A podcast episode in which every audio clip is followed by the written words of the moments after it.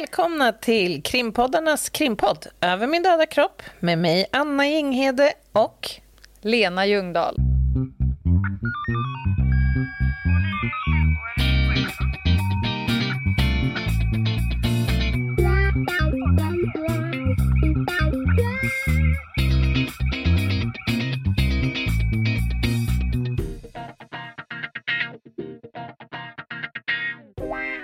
Vet du vad Anna? Det är avsnitt 47. Ja. 47 Ja. jävla avsnitt har vi dängat ut. Det är ju otroligt egentligen. Ja. Vem kunde tro det när vi rullade in det första så att säga?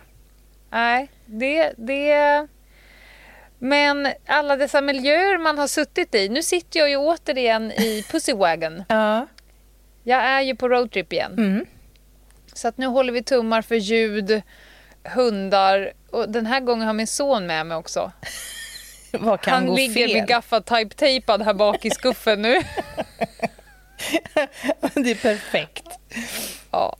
Du, jag vill göra en liten återkoppling till vårt måndagsavsnitt, mötet-avsnittet. Gisses vad folk har starka åsikter om det. Det Ja. var roligt att höra alla reflektionerna. Det är en het potatis, det här med möten. mm, det Verkligen. är det. Men jag tror att vi fick mycket gehör för vår syn på det här med möteskultur. Mm. Mm. Men sen skulle jag vilja dra en annan grej.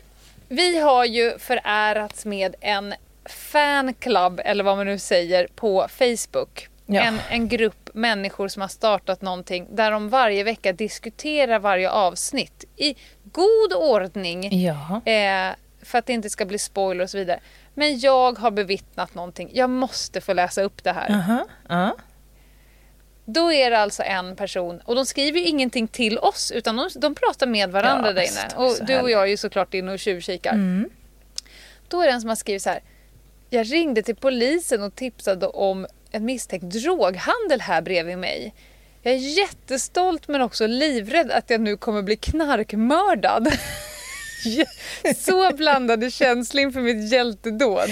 Varpå alla kommer med så här, ja men det kommer nog gå jättebra bara du stod bakom gardinen. Bara, Nej, mitt huvud guppade upp och ner bakom några krukväxter. Ja, Och då är det en annan hjärta. tjej som svarar så här. Ja men podden har gett mig kött på benen att faktiskt säga ifrån. Mm. Jag har en granne mitt emot mig som gärna fläker ur sig i tid och otid. Jag har pratat med polisen och de uppmanade mig att prata med honom för att det inte var något brott. Ja, men. Jag vågar knappt gå ut med soporna med risk för att behöva se gubbsnopp. Nej, men, Men en dag fick jag mod och inspireras av podden och skrek till honom Fäll ner kuken och försvinn. Det är snoppfritt i bostadsområdet sedan dess. Alltså jag blir så stolt. Ja, det är fantastiskt. torkar bort en tår. Ja. Och gärna tänka att när ni gör såna här saker kan ni som en, en god spanare dokumentera det he- hela också. Ja, det jag vill se det visuellt. Men man kan ju konstatera att det är ju en jädra power i podd. Alltså, man Mm. påverkar människor. Och i det här fallet verkar det som att vi har påverkat många i en väldigt positiv riktning. Alltså vi får ju så otroligt mycket kärlek Ja.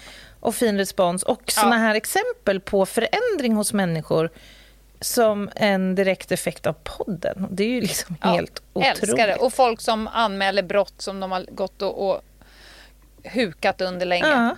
Men du Anna, Ja. nu måste vi släppa det här för vi har ett sånt jädra önskeavsnitt. För det här är ett ämne som vi har fått frågor på. Mm. Eh, det är alltid fascinerande med död och äckel och likmask, verkar det som. Men vi har fått frågor på just det här ämnet och jag påbörjar alltihopa med att säga vi ska prata om body farms.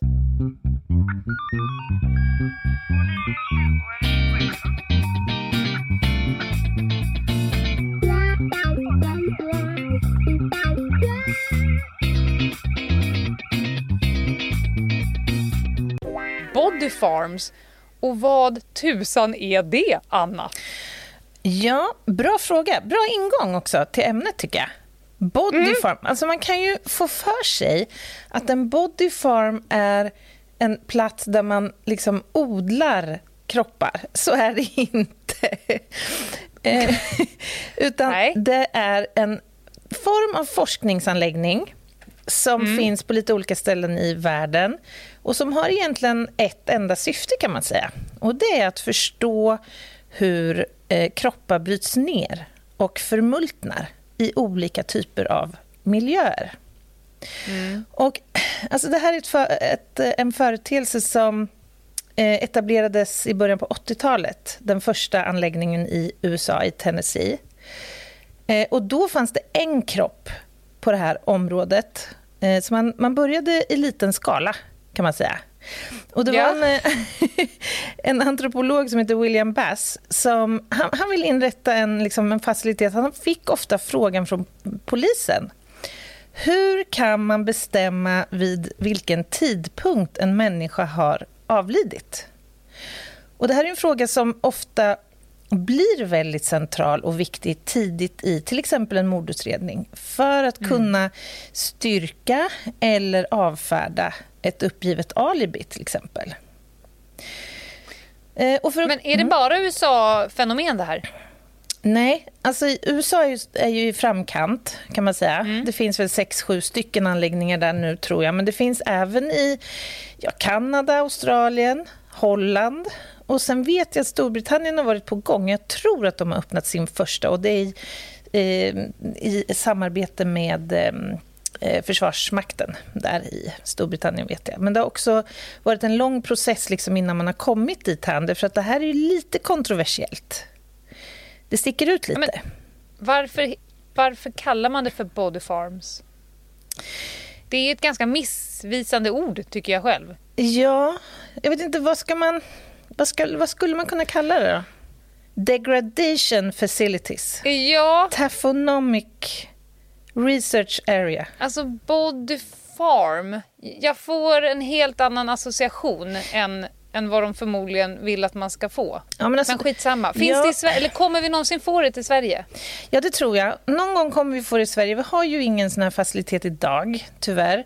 Eh, och det beror lite grann på att det är en liksom, oreglerad verksamhet. Det här, de här eh, inrättningarna syftar ju till att man ska forska, beforska olika saker. Mm. Jag ska strax komma in lite grann på vad man gör på de här ställena.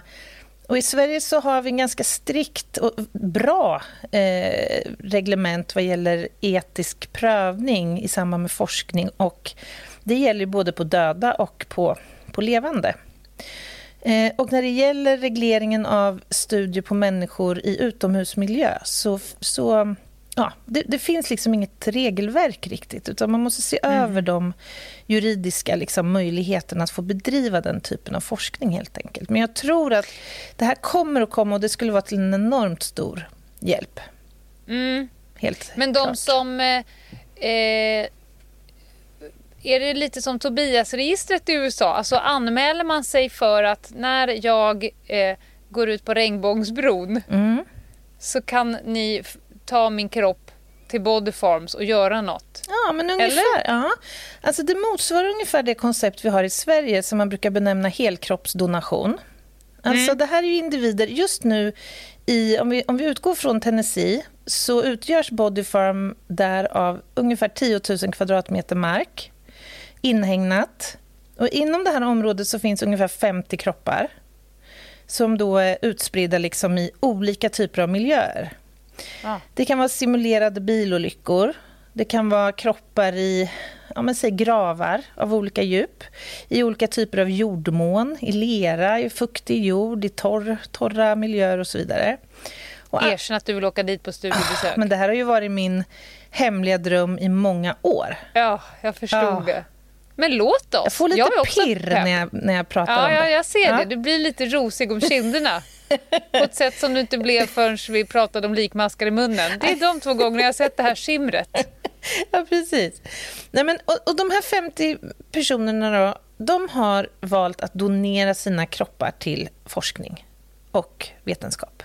Mm. Och exakt hur den proceduren går till i USA, det vet jag inte. Men i Sverige, om man vill donera sin, sin kropp till studier, eh, medicinska studier, då får man kontakta det universitet som man vill liksom donera sig själv till. Och så gör man upp, mm -hmm. man mhm. upprättar ett avtal. Och så blir man informerad om hur ens kropp kan komma att användas. Och har man några invändningar eller önskemål så framgår det också. Men det vanliga är ju då att man, man eh, används för att studera anatomi till exempel på läkar och tandläkarlinjen och sådär. Mm. Och det är fantastiskt att människor gör det.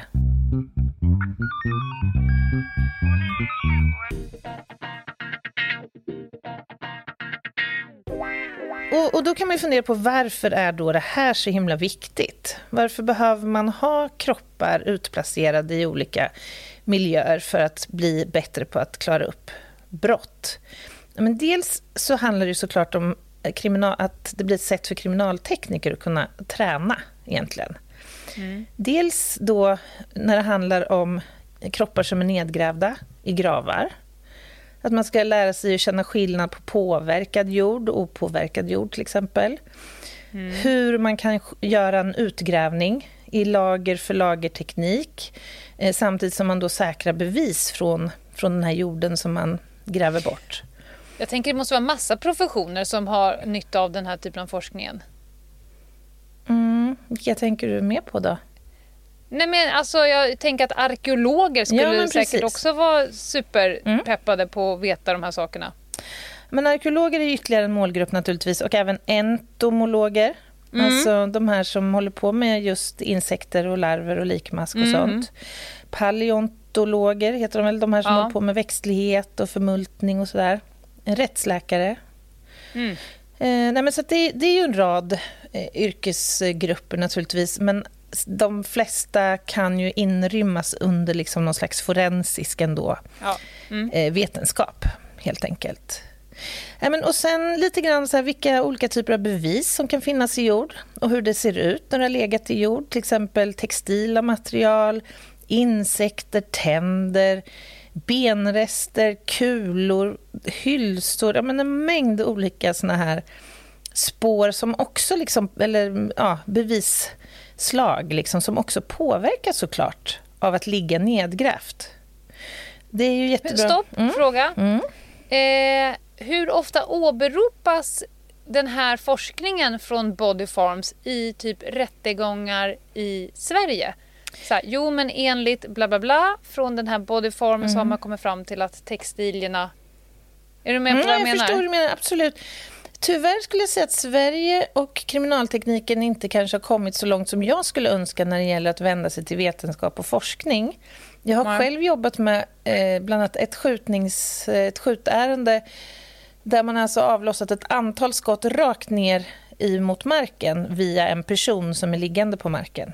Mm. Och när vi ställde oss, eh, eller ställdes inför uppgiften att försöka frilägga de här kulorna så uppkom ju såklart frågan så här hur djupt kan vi förvänta oss att ammunition av den här kalibern avfyrad på det här avståndet under mm. de här markförhållandena kan ha nått? Och mm. min första liksom, go-to det var ju till liksom, alla vetenskapliga databaser. Och Det var mm. lite sådär som man kanske fnös lite åt det greppet. Den heliga graven ja, av ballistik. Ja, men faktum ja. då hittade jag, kom ihåg, en artikel från Ryssland som deras armé hade publicerat där man har testat avlossat den här vapentypen med den här ammunitionen eh, fast ja, och i olika liksom, markförhållanden. Mm. Och då får man i alla fall någon slags vägledning om det liksom är förväntat att de hamnar två centimeter ner eller en meter ner på djupet. Men vad är alternativet om man inte går till det då menar du? Ja, tyvärr så blir det att man lutar sig då mot tidigare erfarenheter till stor del, vilket ju är väldigt synd. Så att vi behöver, alltså när det gäller medicinska frågeställningar, rättsmedicinska i synnerhet skulle jag säga, eh, när det gäller forensiken, då har man ju stor erfarenhet och vana och mm. tradition av att vända sig till vetenskap och många studier kring till exempel det här med dödstidpunkt och eh, exkavering av och friläggning av en kropp. Eh, sådana studier finns det ju gott om, bland annat sådana som är publicerade via de här alltså universiteten. Alltså friläggning? Ja, när man då ska frilägga en, en kropp som är nedgrävd. Mm. Så att det finns, men hur ofta det används och tillämpas det vet jag faktiskt inte. Jag skulle gissa att det inte tyvärr är jätteofta än. Jag hoppas att det blir bättre, för det finns ju mm. mycket kunskap att vända sig till och hämta.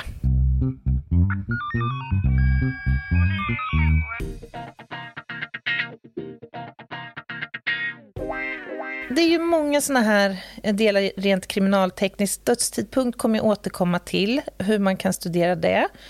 Eh, men det är också det här med att träna hundar. Du vet, vi har ju i Sverige ungefär 350-400 tjänstehundar. Mm. Eh, och av dem så är kanske 10-12 stycken så kallade kriminalsökhundar. Vi har ju eh, egna hundar vid vår tekniska rotel eller forensiska sektion. Alltså, och det här är ju hundar som är specialister på att söka på blod, lik och sperma. Men mm. de här hundarna behöver ju träning.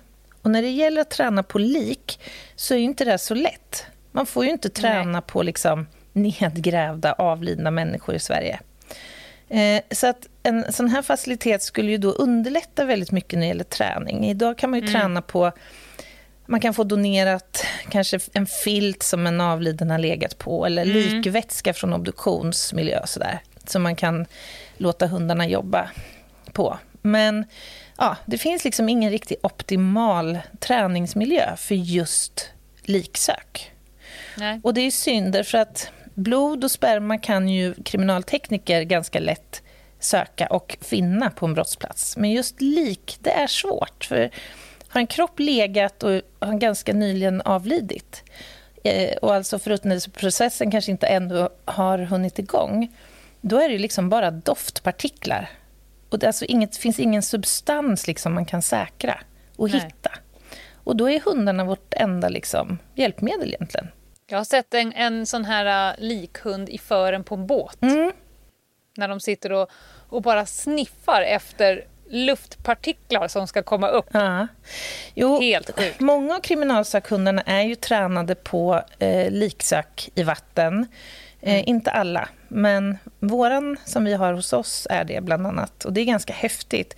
Och då är det mm. så att de, hundarna har ju olika sätt att markera på. Mm. Men när de sitter i fören på en båt så kan de ju inte lägga sig ner eller doppa ner nosen. Eller, så då måste de ju skälla. Så, så liksom mm. blir det ju en ny signal då om att de mm. eh, känner någonting i vattnet som skulle kunna vara lik. Men vi har liksom, idag har vi ju ingen renodlad likhund ens i Sverige. Det har funnits en eh, fram tills inte så där jättelänge sen. Men just nu har vi ingen i tjänst, vilket är väldigt synd. Vi skulle behöva ha en sån. Mm. Ja, och sen forskning, det var vi lite inne på. Eh, vi pratar forensiskt, och kriminalteknisk eller rättsmedicinsk, arkeologisk, entomologisk och så vidare.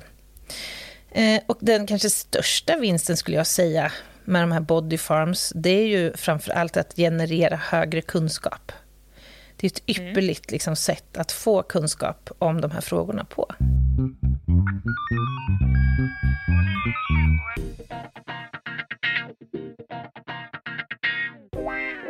En central fråga för all den här verksamheten som sker vid Body Farms, det är ju att studera vad som händer med kroppen när man dör. Mm. Har du bra koll på vad kommer det bli av dig den dagen du lägger dig ner och sticker näsan i vädret? Ja, det beror väl på vad jag, vad jag har önskat eller vad, vad mina anhöriga önskar med mig. Ja, jag tänker steget innan, liksom, det här som kommer att ske naturligt. Vi har ju varit inne på det här i en annan podd, vad det är som är det sista som lämnar kroppen och så vidare. Ja, just det. Ja, jag är väl inte så eh, andligt lagd Nej. av mig. Nej. Nej. Så, så, jag, är nog, jag är nog tråkig i mitt svar här. Mm. Du tror Rent... inte på det här med något liksom liv efter detta? Och... Att du följer nej, ljuset inte för mig, i tunneln? Tror jag. Det är nog inte för mig. Nej, nej. Det... Jag levde skitmycket det här livet. ja, precis. Någon måtta ja. får det vara, kommer ja, någon röst exakt. säga. Nej, nej, hon ja. ska inte vidare. Nej, vi klarar... Jag tyar inte mer. Jag tyar inte mer. Det är otroligt. Ja. Nej, men för att det är ju så här att kroppen kan ju liksom inta lite olika slutstadier. kan man säga. Nedbrytning sker ju alltid och den påbörjas ju ganska snart efter att, att döden har inträtt. Och den sker ju liksom biokemiskt eh, inledningsvis. De, definiera ganska snart. Det beror lite på. Det, det beror på. Ja. Egentligen, så, alltså, man brukar säga att nedbrytningen börjar egentligen direkt efter att döden har inträtt. Men det är lite en sanning med modifikation. Därför att det kommer liksom bli en viss platåfas där inte så mycket alls egentligen händer i kroppen mer än att de här tidiga dödstecknen inträder. Alltså mm. huden blir slapp, musklerna slappnar av, eh, reflexerna upphör och sådär. Men ganska... Så folk är ju inte snygga när de är döda. Det kan vi säga efter alla dödsfall man har varit på. Ja. De ser inte ut som på film. Nej, men det blir ju, man övergår ju i en väldigt annorlunda skepnad när, man, när liksom mm. ansiktsmuskulaturen planar ut liksom och slappnar av och den här blekheten inträder. Mm. Men sen beror det lite på... Alltså förenklat kan man säga att nedbrytningen sker i fem olika faser. Och eh, det brukar avslutas med då att bakterier egentligen ätit upp alla delar på kroppen. Förenklat. Sen brukar ju benen bli kvar längre såklart. Mm. Eh, men man kan också inta andra typer av omvandling, till exempel likvaxomvandling om man har legat i fuktig miljö länge, eller mumifiering. Eller mm. då fullständig nedbrytning till ett skeletterat material. Material. ja. Detta begrepp, Anna. Ja, visst är det fint. Du kan vara skeletterat material. ja. Men, men det finns liksom ingen så standardmall egentligen, för att mycket beror på då den omgivande miljön. Eh, hur man har dött, alltså dödsorsak, temperatur, tillgång till syre, fuktighet och massa andra faktorer. Eh, alla de här faktorerna påverkar ju kroppen på olika sätt. Och Det är därför de här bodyfarms är så himla viktiga.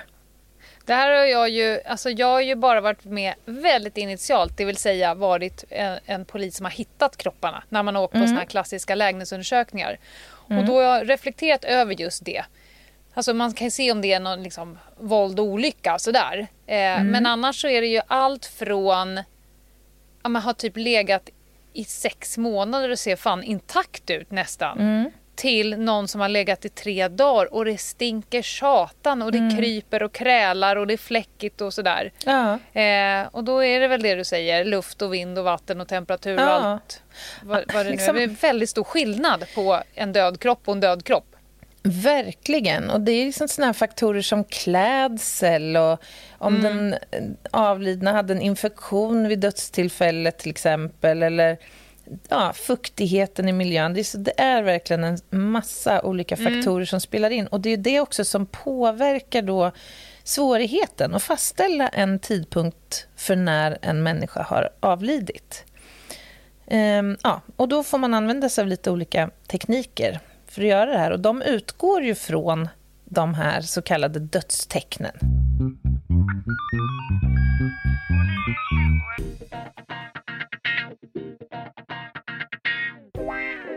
Vad har du på dödstecken, Lena? Vi har likfläck. ja, bra. Jag drar till med likfläck. Ja, men det är bra. Kommer du ihåg dem? Och likstillhet, för det är de två sakerna som, har, som jag själv har behövt se och hantera när man ska liksom plocka av någon smycken och sådär. Mm. Då ser man fläckar och man får trilskas lite med den här stelheten. Mm. Om du kommer ännu tidigare då?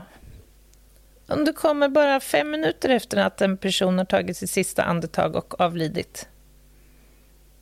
Ja, då ser jag inte så mycket. Möjligtvis kan det ha lämnat lite vätskor.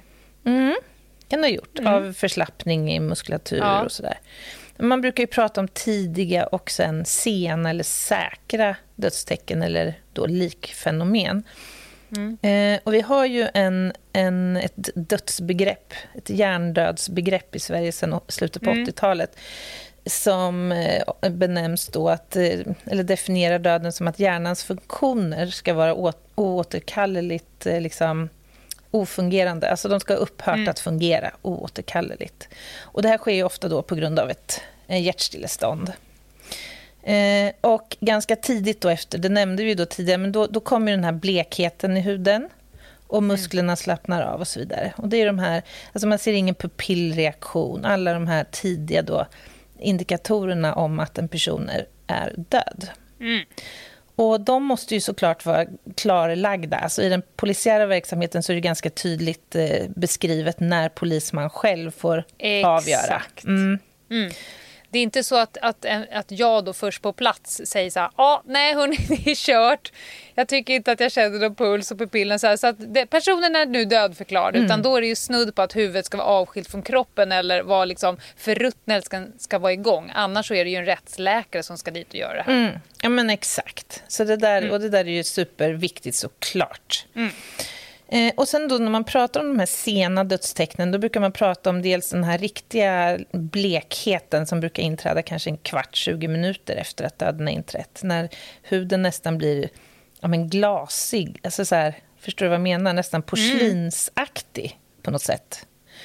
Det kan gå väldigt fort. Och sen så inträder ju då den här rigor mortis. Likstillheten. Likstillheten. Ja, precis. Eh, och vad händer då? Jo, då kommer ju musklerna att börja stelna till lite grann. Eh, och det här kommer ju påverka successivt hela kroppens muskler. Men det brukar börja med de mindre muskelgrupperna i käkarna och i nacke, eller hals och nacke och sådär, ögon och så. Och sen breder det här ut sig då successivt. Sen ska vi inte glömma att kroppen också blir 21 gram lättare Ja, precis. direkt efter döden. Ja, blir den det? Ja, Men alltså, jag, jag tittade på en film. Det finns ju en film som heter 21 grams. Ja. Eh, som kom i början av 2000-talet. Kom ihåg när jag Mm. tittade på den. Då, eh, nu, det här är att verkligen sparka in en öppen dörr. Det finns en studie, Anna. Men jag vet. Men gud, langar du fram den? Nu kom Ja, det! alltså- För första gången så Va- har Ljungan glidit in och läst en studie. Vad är det som Nej, det har jag pågår? gjort. Jag framstår som ett jävla moron. Jag tycker om saker som är rätt. Nej, men i det här fallet så såg jag film och tänkte, men va? Ska... För då är det liksom att själen väger 21 gram. Mm, Så precis efter att en kropp dör så flyger själen iväg och då blir man 21 gram lättare. Och tänkte, det Ja, det är ju låter hypotesen då. Vad sa du? Ja, det är ju själva hypotesen. Exakt, och då var det en snubbe, McDougall hette han det? Mm. Ja. Och då läste jag det här och då reflekterade jag vilken jävla crappy studie. Alltså då, Ja. Jag är ju en forskningsperson och vetenskapskvinna. Om, om han får kalla det här för studie. För underlaget var ju typ 5-6 pers. Ja, sex tror jag. Mm. Så hade han byggt om någon sjukhussäng Mm. som den stod på en våg. Och sen så, då, och då, så här, oh, där dog hon. Och då kollar de så här, oh, och där försvann 21 gram. Ja. Ja. då var det, li, det var från typ så här, 14 till 43 Ja, 14 eller till något sånt 21. där. Ja. men om man tittar på de här sex personerna Mm. så var det typ så här, en gick ju ner de här grammen i vikt redan innan hen dog. ja. En fortsatte gå ner långt efter. Alltså det var så här, så jävla dålig studie. Jag tänkte att du har ju absolut ingenting på fötterna. Och när jag riktigt lackade ur, ja. då hade han ju gjort samma test på hundar. Mm. Det. Fler. Det kanske var dubbelt så många. Och då, de gick inte ner någonting. Nej. Och då säger fanskapet, "Nej, det är för att hundar inte har några själar. Ja. Och där, Nej. du, Då du det kan för vara Ljungdahl. Rigos Mortis. McDougall. Du kan vara Där 21 gram. sket du i det blå skåpet. Alltså till hans Så det försvar... där ger ingenting för. Nej, nej. Ingenting. Jag ger inte heller ett pillekvitt för den där Nej. studien. Pillekvitt, säger hon. Ja. Marie Antoinette klev tillbaka med sin vokabulär. Ja, nej men alltså, Nej. alltså den här forskningen, om man kan kalla den, den det, genomfördes Nej. ju i början på 1900-talet, Ja. Mm. typ 1901. Och idag vet man ju att för, för att liksom vetenskap ska vara tillförlitlig så ska man dels kunna upprepa forskningsresultat Mm. och dels så måste man ju ha liksom ett urval och en mängd individer som man Exakt. studerar så att man kan överföra eh, kunskapen eller förståelsen. Men, men jag fnular ju vidare på det här. Mm. Om nu själen väger någonting. Man brukar ju prata lite om lite tyngre själar. Där ingår ju det är jag. din då, va? Ja. Alltså, vi som typ lyssnar på tung cello, dricker rödvin som man måste äta med kniv och gaffel och gnisslar runt med Åh. kedjor på nätterna. Min själ måste ju väga en 5-6 kilo i så fall. Medan du, fröken Hubba Bubba, du är uppe och fladdrar. Jaha. Så din själ är så vit. Det är som ett puder. Det är som ett fin, Ja, det blir som ett litet- finkornigt talk. Som ett stoff, bara. Ja, Ett glitterstoff. Du, tre gram, jag säger tre gram för dig, sex kilo för mig. Fan, här... Om nu själen väger. Men alltså, jag känner att det här är en briljant förlängning av McDougals forskning. Om man skulle ta, Alltså liksom- jag, min är en forskning. Om han hade sex pers varav tre gick därifrån, en inte ens dog och Mm. en dog för tidigt. Då är det här också en studie i så fall. Ja, men jag menar i förlängningen så skulle man kunna jämföra tre grupper då. Sådana som Lena Ljungdahl, sådana som Anna Ingede och hundar. Eller någonting då. Ja, exakt. Det, kan du åberopa det tror du i en tingsrätt framöver? Ja, det, det, blir ju, det blir ju sannoliken en eh, delikat fråga för Etikprövningsnämnden att ta ställning till. Men eh, Ja, ingenting nej, vi omöjligt. får nog gå vidare. Ja, vi får Nej. göra det.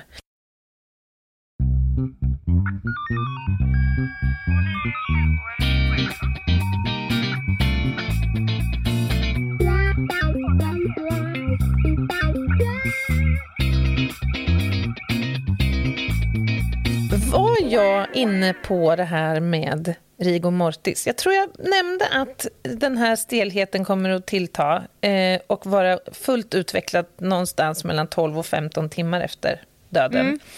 Men sen händer ju någonting. Alltså successivt så kommer man gå mot nedbrytning och förruttnelse och då kommer ju eh, musklerna att bli mjuka och böjliga igen.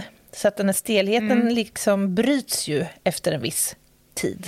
Jag reflekterar här över att du ger ganska breda spann. Ja, Jag vill återigen åberopa att det inte är som på film när det fladdrar in en kriminaltekniker och ger oss ett dödsintervall som är cirka två och en halv minut. exakt. Precis. Jag vill bara Bra förtydliga det. poäng, tycker jag. Ifall det var någon som har missat våra tidigare Mm. dödenavsnitt. Nej, men alltså, jag älskar att du säger Lena, därför att det här är ingen exakt vetenskap. Av den enkla Nej. anledningen, återigen, att individer är individer och man kan påverkas av så många, det här påverkas av så många olika faktorer. Okej, och sen har vi då, eh, nämnde jag för övrigt Algor mortis? Det gjorde jag inte. Nej. Den, nej, men hur kunde jag hoppa över det? det, det brukar ju, man brukar nämna det som det andra. Vad hette han? inte Algot mortis. Algot! Algor mortis. Algor Ja. mortis. Det här handlar ju om kroppstemperaturen. Den, Mm. den kommer ju att sjunka eh, och eh, till slut landa i eh, samma som omgivningen. Och det här Mm. blir ju också en faktor som man kan ta i beaktande när man ska försöka bestämma då dödstidpunkten. Och även den variabeln påverkas av en mängd olika faktorer. Hur mycket kroppsvett man har, om man ligger ute eller inne, hur mycket kläder som ligger på kroppen och så vidare. och så vidare. Förenklat så brukar man säga att man tappar ungefär en grad per timma ner till omgivningstemperaturen. Och sen hade vi det här med likstillheten. Och sen då som stadie nummer fyra, då kommer vi in på det här med likfläckarna.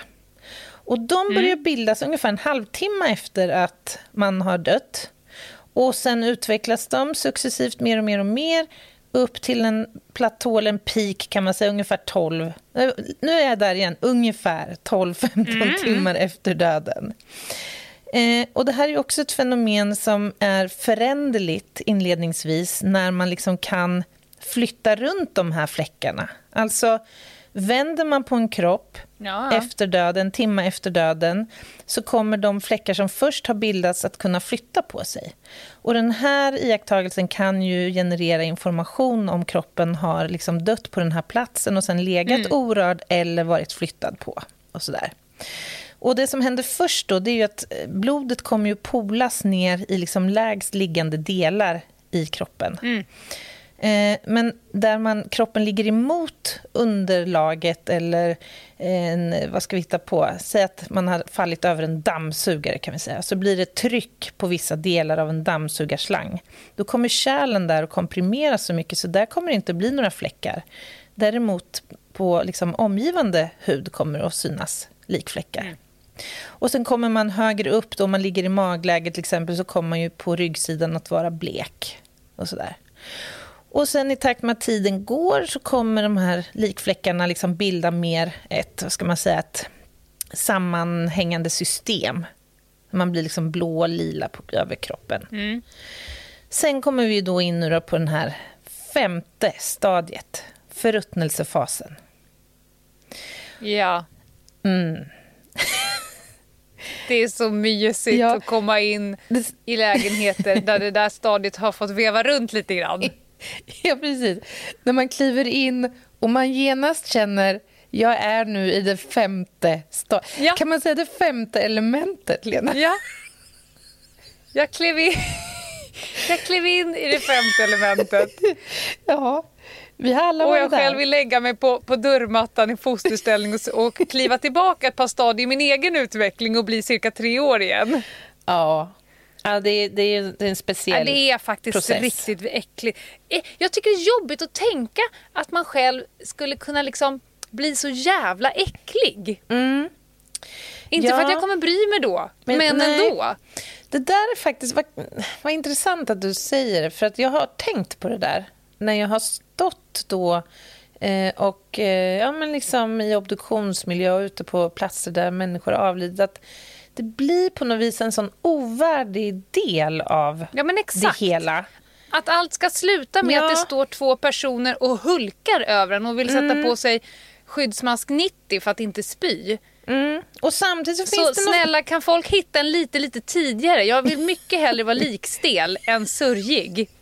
Ja, jag fattar. Jag gör, hellre, jag gör motstånd in i det Ja, sista. protesterar. så oerhört ja, signifikant. du kommer ju att göra det. Alltså, Jag kommer vara motvallskärring in i det fucking sista. Du ska inte ta mig ringen. Jag tror att du kommer faktiskt övergå i mumiestadie. Alltså det, det, det kommer dirr? bli ditt slutstadie bara. Ja. Det kommer varken lukta eller se obehagligt ut. Jag går in i vara- kokong. Du går in i kokong. Eller den där gamla filmen Cocoon.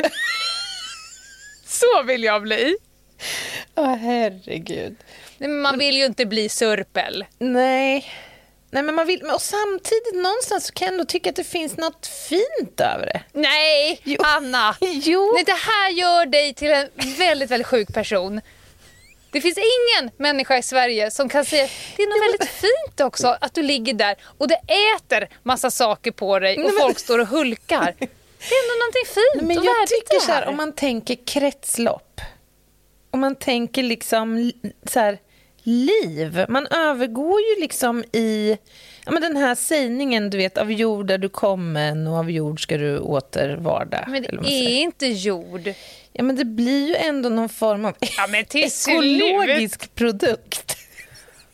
Hur ska jag tänka här nu om du dör? Jag, alltså, Ska jag låta dig ligga för att du ska börja kräla av dig själv? Du ska liksom bli sop... Du ska kräla ut i komposten själv. Tänk om jag kommer bidra till eh, en jättefin grogrund för till exempel en videohortensia i någon, på någon vacker plats.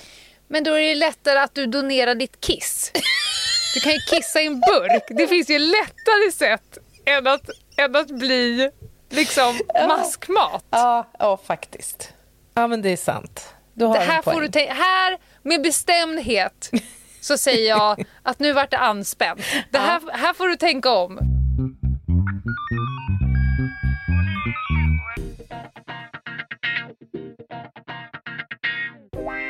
Om jag bara ska kort försöka lotsa dig igenom förruttnelseprocessen så måste man först förstå att kroppen består ju till största del av vad då? Vatten. Ja, precis.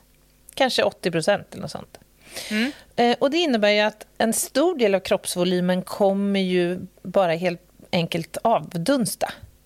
Så att den sammantagna liksom, mängden som ska brytas ner, om man säger om man ska prata liksom, i termerna kött, den är ju inte jättestor egentligen. Men, men Nej. många som har sett en avliden i förruttnelse förknippar ju med att man är uppblåst och sådär. Och det handlar ju om att det har byggts upp mycket gas i kroppen. Och det sker liksom i den tidigare liksom förruttnelseprocessen innan man övergår till den här ja, synliga nedbrytningen av Det är ju vävnaden. vid fredagstacosen. Det har ju med döden att göra. Anna? Anna? Okay, I lost her.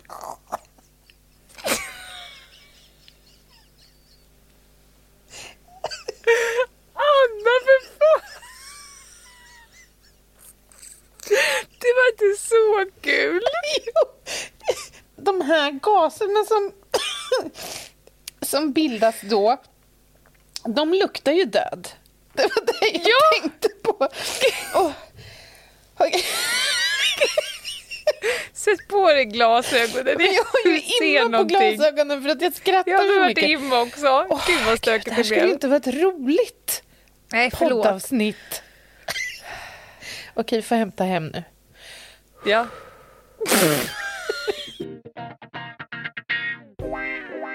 Förruttnelsen. Ja. Den sker till största del av bakterier och enzymer i kroppen. Eh, och det här kommer ju leda till olika yttre, vad ska man säga, kännetecken.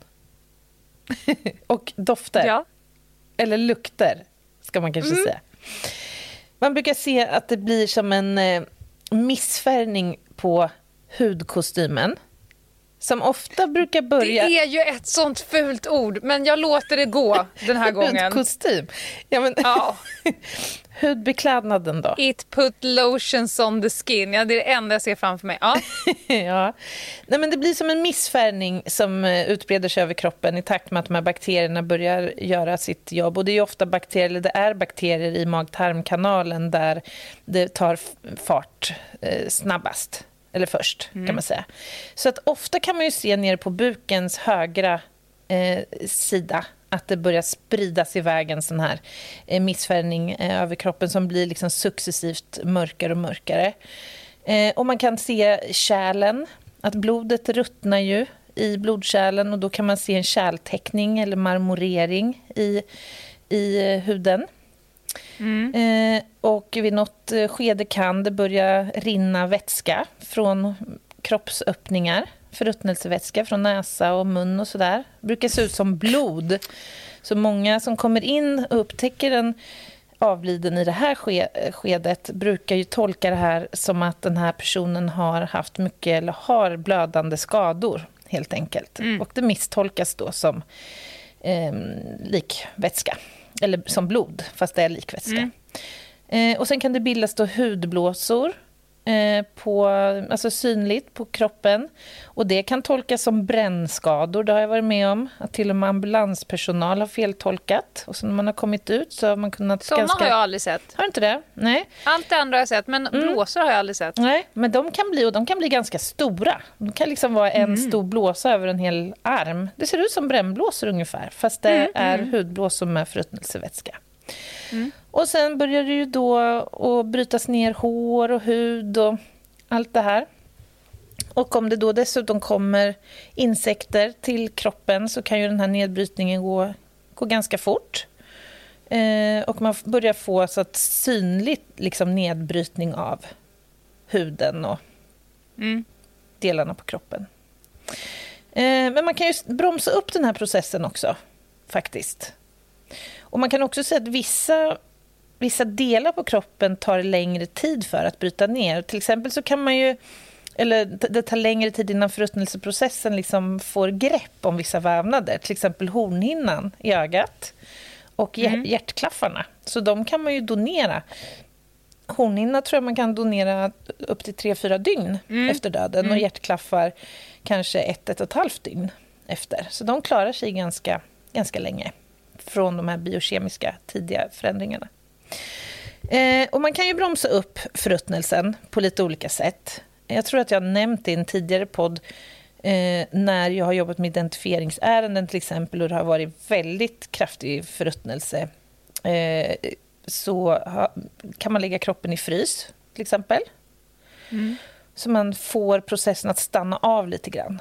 Då blir det helt enkelt lättare att jobba med, med kroppen. Man får, det rör sig inte så mycket i kroppen. Nej, jag förstår. Ja. Och sen kan man också balsamera. Har du varit med om det någon gång eller hört talas om det? Nej. Nej. Och Alltså balsamera kroppar har jag Mm. hört talas om rent, och då pratar vi ju liksom gravsättning och förr i världen. Balsamerade kroppar. Mm. Ja, precis. Är det, är det samma metod eller? Ja, kan man säga. Alltså, det handlar ju om att man pumpar in en vätska. Eh, Jag tror att man fortfarande använder formalin eller om man använder etanol möjligen numera. För formaldehyd är ju ganska toxiskt och giftigt. Så möjligen att man har gått över till spritlösning. Men det pumpar man ju då in genom eh, halspulsådern. så det fyller upp kärlträdet. Mm. Och då liksom kan man bromsa upp den här förruttnelseprocessen. Eh, I och med att man liksom, kroppen fylls ju upp med den här vätskan helt enkelt. Förenklat sagt. Mm. Eh, och det här kan ju vara aktuellt om man ska om en kropp ska flygas till ett annat land och begravas eller sådär. Så det finns ju olika, och det kan vara religiöst eh, liksom, förankrat också när man vill eh, att en kropp ska balsameras.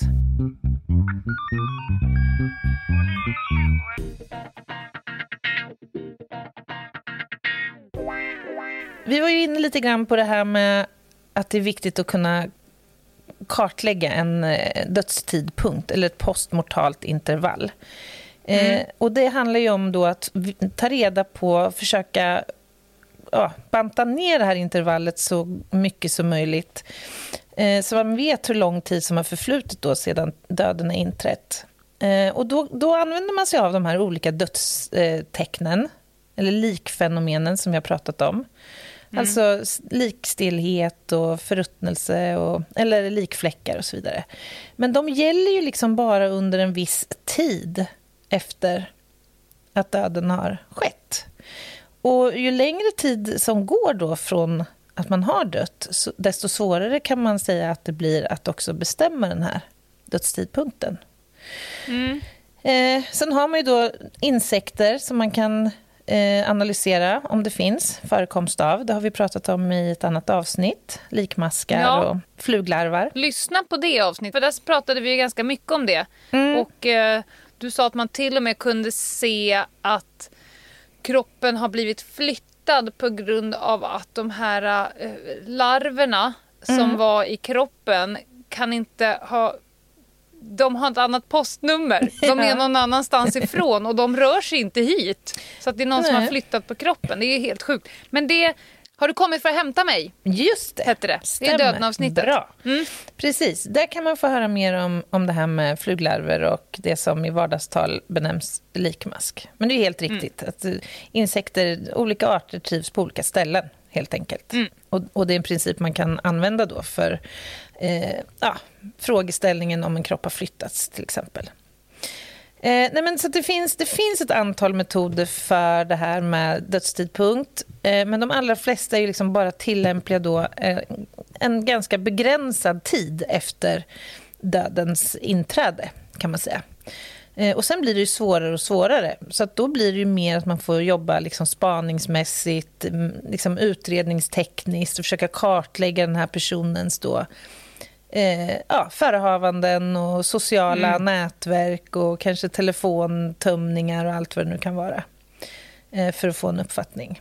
Så att, eh, ja. Och där, där, kan jag säga det är en, en väldigt speciell situation för poliser som inte är mordutredare eller kriminaltekniker utan helt enkelt åker på alla larm. Mm. Att man får åka och göra en sån här lägenhetsundersökning.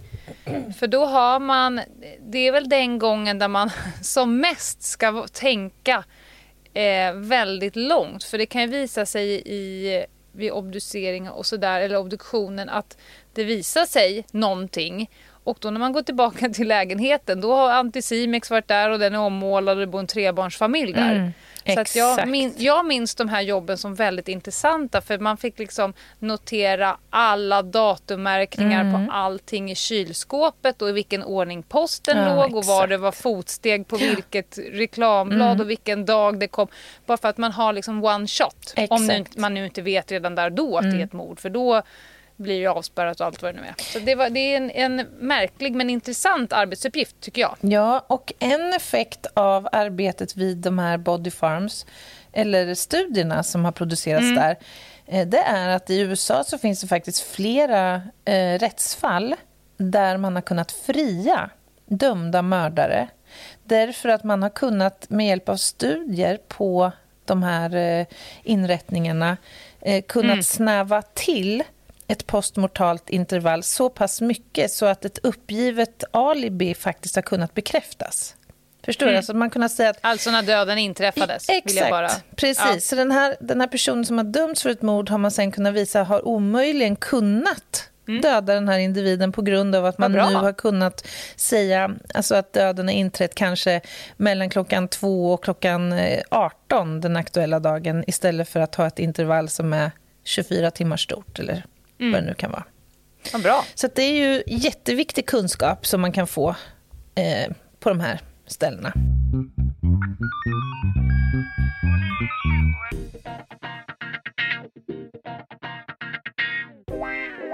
Har du några frågor?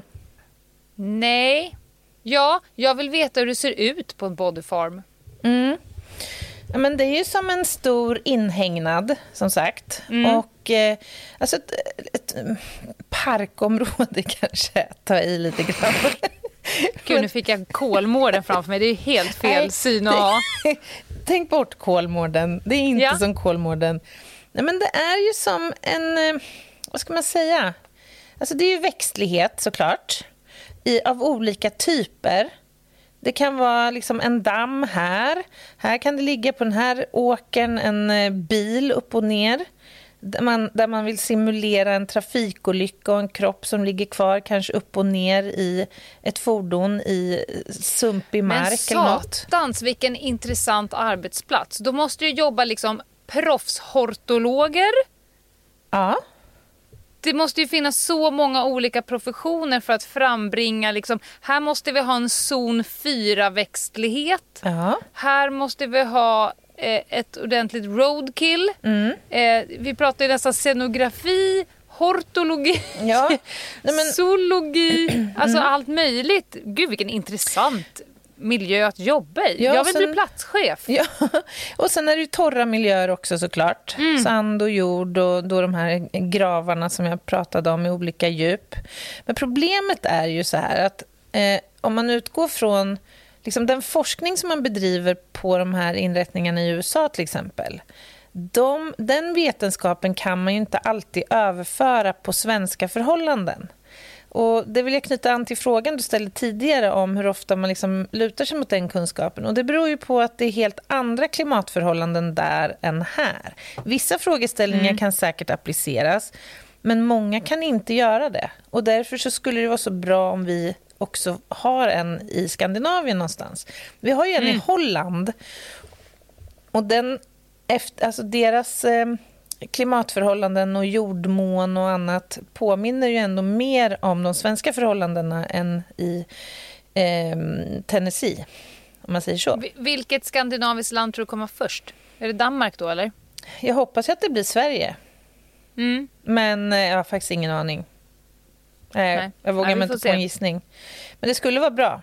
Verkligen bra, på, på många sätt. Mm. Eh, om du inte har några frågor så tänkte jag att vi skulle avsluta med några frågor som våra lyssnare har eh, levererat till oss. Och Det är Ja. några som har återkommit flera, flera gånger. En fråga som har ställts vid flera tillfällen det är hur lång tid tar det för en människa att bli ett skeletterat material? ja. Och även här så kan man inte liksom ge ett enkelt svar på det här. För det beror på i vilka liksom, miljöer man ligger, helt enkelt. Eh, det kan gå väldigt fort. Det kan ta egentligen bara ett par veckor eller månader, eh, någon enstaka månad i liksom väldigt varma förhållanden i svensk sommarterräng till exempel. Medan om kroppen är begravd i en, i en kista så kan det ta något eller kanske flera år till och med.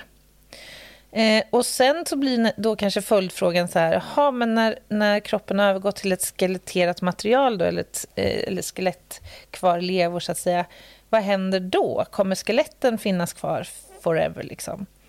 Eh, och det kommer de ju inte göra. De kommer också att brytas ner, men det tar ju mycket, mycket längre tid. Det, kan ju ta, alltså det finns exempel på när man har genomfört identifieringar på kroppar som har varit över 100 år gammal.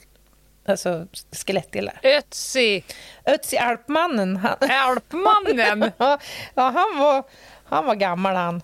Jag var ju på det museet, jag har ju sett han Ja, live. det, är ju, det är ju häftigt. Live vet Hans- jag inte om du har sett honom, men Eh, live alltså han gjorde ju inga större utfall mot mig. Han låg mer och var handväska. Ja, jag förstår. Men han var jättepytteliten. Ja, Ja, precis. Ehm, sen har vi en annan fråga och den berör när en död kropp börjar lukta. Det sker ju inte direkt. Alltså Nej. den här liklukten kommer ju inte på momangen. Sen kan det ju vara så här att om en person har varit svårt sjuk i till exempel en sepsis eller alltså blod, alltså förgiftning, då är det klart att då kommer den här processen gå mycket, mycket fortare och liksom själva alltså slutstadiet av livet kommer vara förknippat med en, en oangenäm lukt. Så är det ju.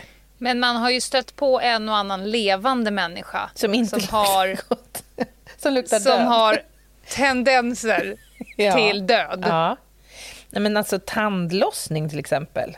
Om vi kan prata om det. Sluta, du kan Det inte in och prata om munnen. Död, faktiskt. Alltså allting som har med käft att göra.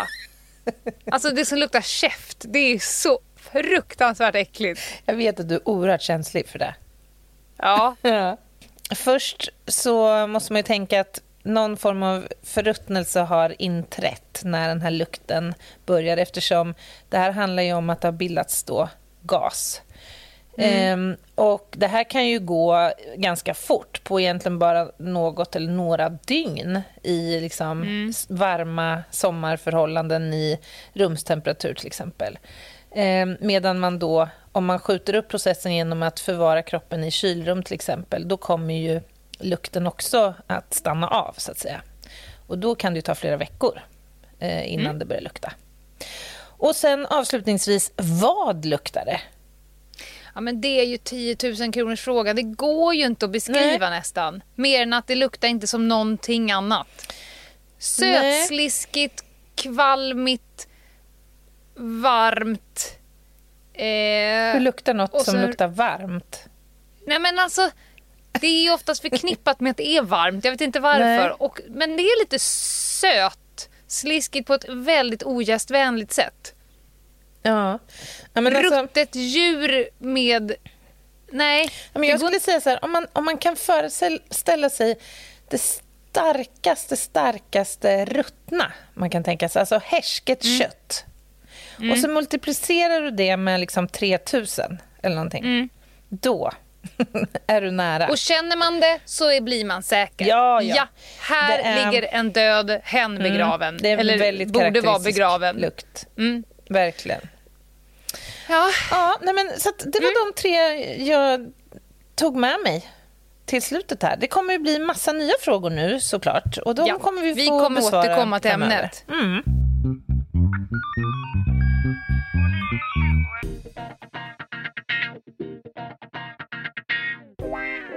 Låt mig inte börja förruttna. Det är min enda önskan här. Jag har, jag har ju sagt i något annat avsnitt, jag har ingen önskan om liksom, vad man ska göra med mig eller musik och så vidare. Men för guds skull, jag vill inte ligga och sörpla. Nej, Nej, nej. det är det jag tar med mig. Jag Nej, men vi kommer återkomma till ämnet och vi kommer få massa eh, följdfrågor. Och, eh, nu vet ju i alla fall folk lite mer om vad Body Farms är. Ja, men precis. Mm. Och skulle det dyka upp några nya råd och rön eller nyheter rörande etableringen av ett, en bodyfarm i Sverige, ja men då, inte är väl vi sämre än att vi kommer langa upp ett nytt avsnitt på temat då. Du gör vi hemma hos-reportage. Ja, precis. Ja. ja, det blir härligt. Jaha, eh, torsdag är idag och på måndag blir det en ny spaning, Lena. Yes. Mm. Vi har ett ämne redan. Ja, Där har vi. vi mycket att säga om. Ja. det kommer bli superkul. Ja. Och tills dess så kan vi väl hänvisa alla härliga lyssnare till Instagram, Ljungdahl och Ginghede. Och har ni frågor och tankar om det här avsnittet så går det bra att mejla oss också på ljungdahlochginghede.gmail.com. Och har ni Facebook, häng på i eh, diskussionsforumet där. Över med döda kropp, eftersnack och diskussioner. Supporterfunktionen in på Acast och eh, om ni vill supporta oss och sen så eh, merch på podstore.se. Just det. Härligt. Nu ska jag gå ner i sjön här och, och diska. Det är så olika det där. Ja, visst är det det. Vi hörs snart. Vi hörs och ses. Bye, bye. Bye! Thank you.